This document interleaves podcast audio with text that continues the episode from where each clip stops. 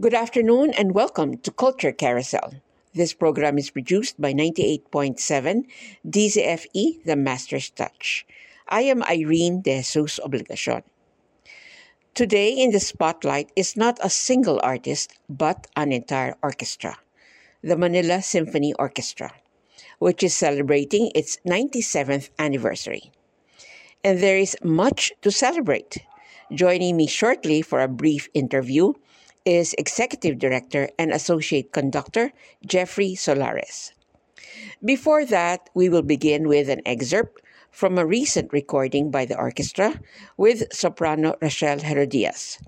Marlon Chen conducts the MSO, and Rachelle Gerodias is soloist in Samuel Barber's Knoxville Summer of 1915.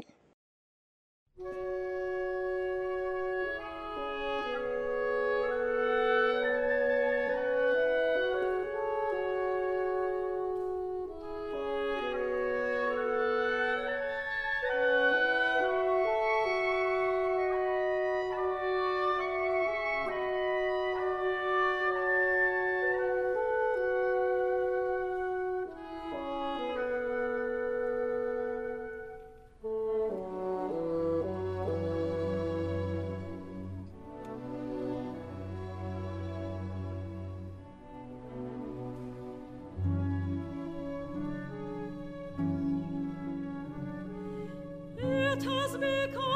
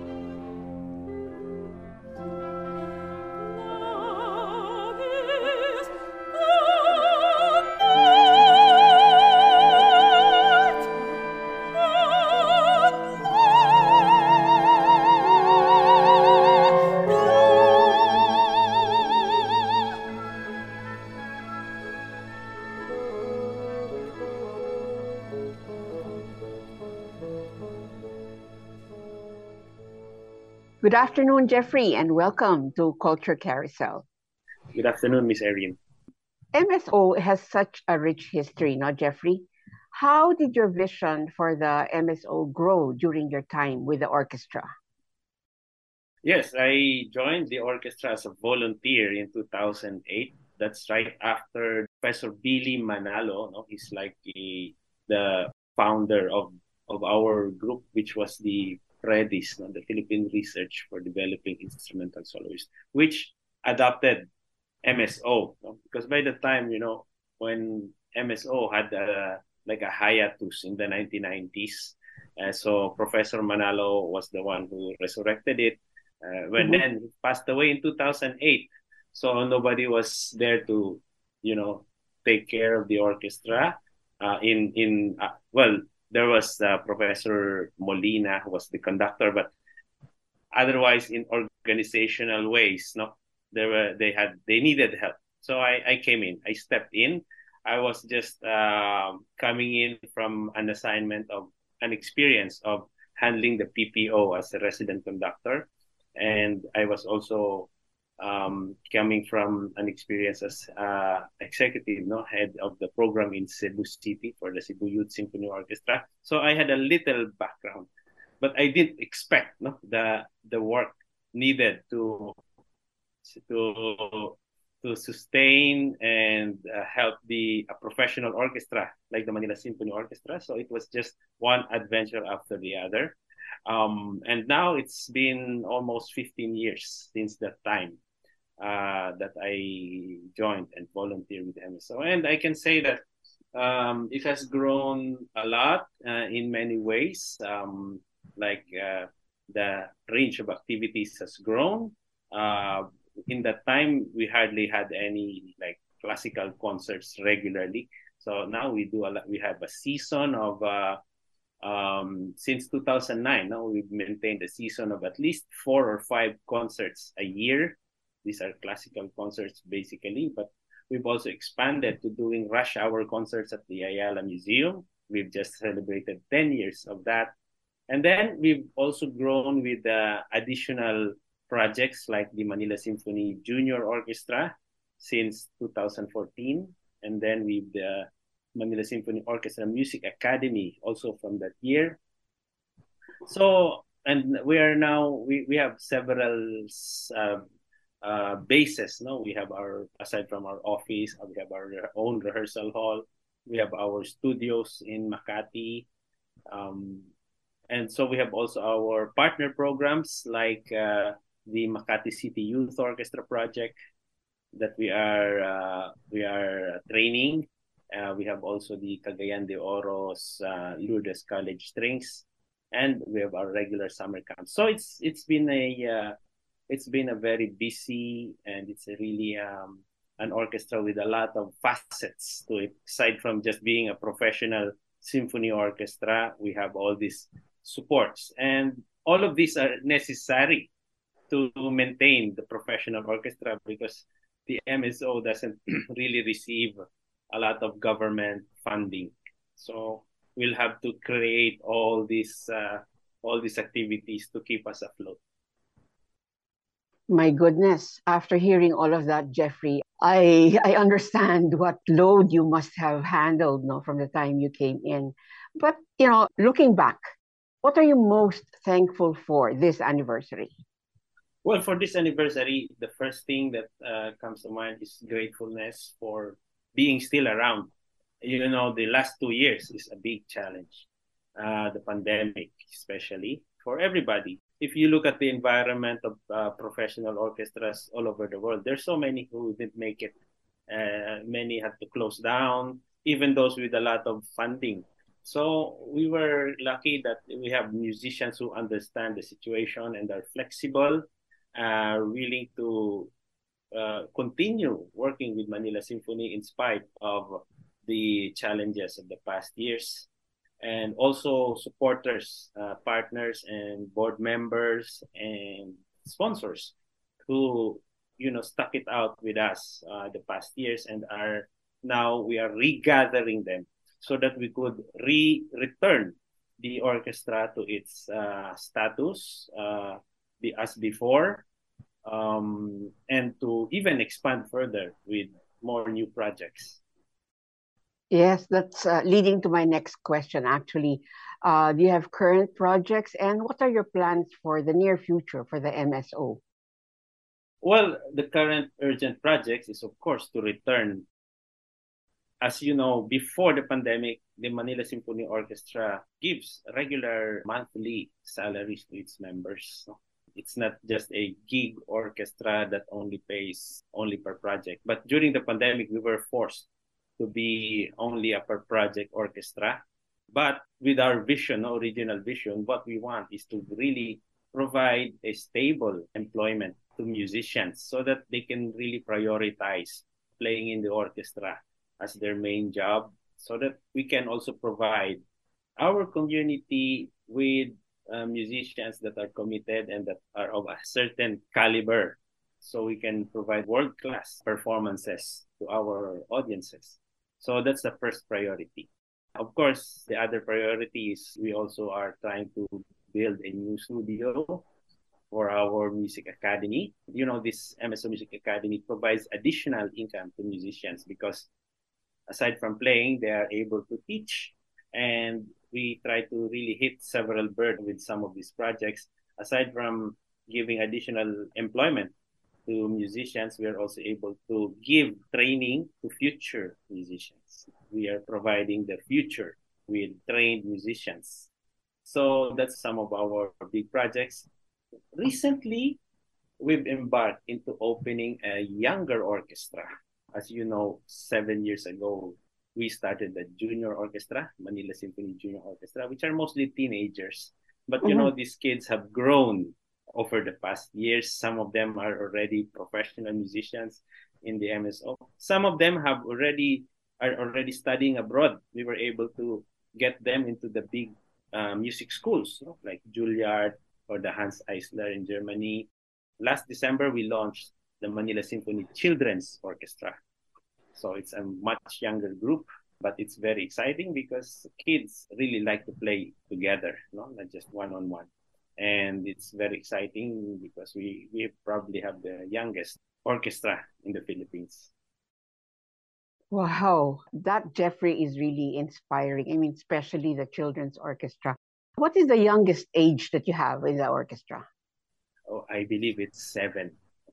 Seven. seven. Oh yes. my gosh. And, uh, yeah, um, we're very lucky to have very good teachers who are able to teach very young students at a high high level. I see. Well, Jeffrey, I know you're a very busy person. Thank you so much for sharing your thoughts with us. I wish you good luck for your celebration for the forthcoming anniversary and more power to you and the MSO. Yes, thank you very much. I'm inviting our listeners to watch the concert of the MSO, January 22 at 8 p.m. at the Samsung Performing Arts Theater in Circuit Makati.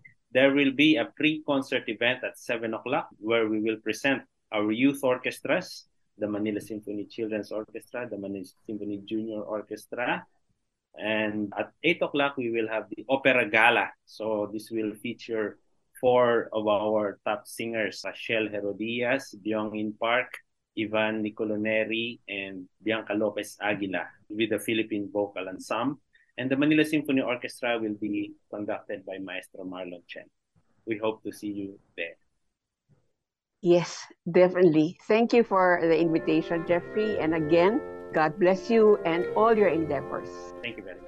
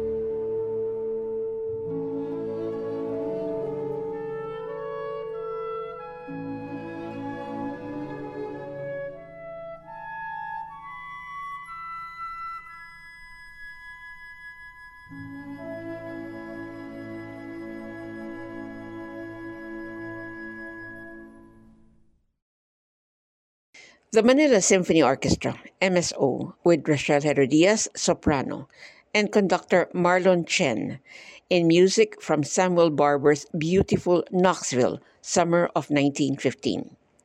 Once again, music lovers are invited to the Manila Symphony Orchestra's 97th anniversary concert, featuring a feast of popular operatic arias and overtures performed together with some of the country's most familiar names in opera sopranos Rachel Gerodias and Bianca Lopez Aguila, baritone Byung In Park, tenor Ivan Nicolo Neri, and the Philippine Vocal Ensemble.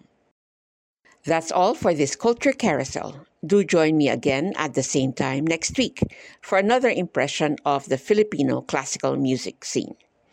Culture Carousel is produced by 98.7 DZFE, The Master's Touch. And this has been your host, Irene De Jesus Obligacion.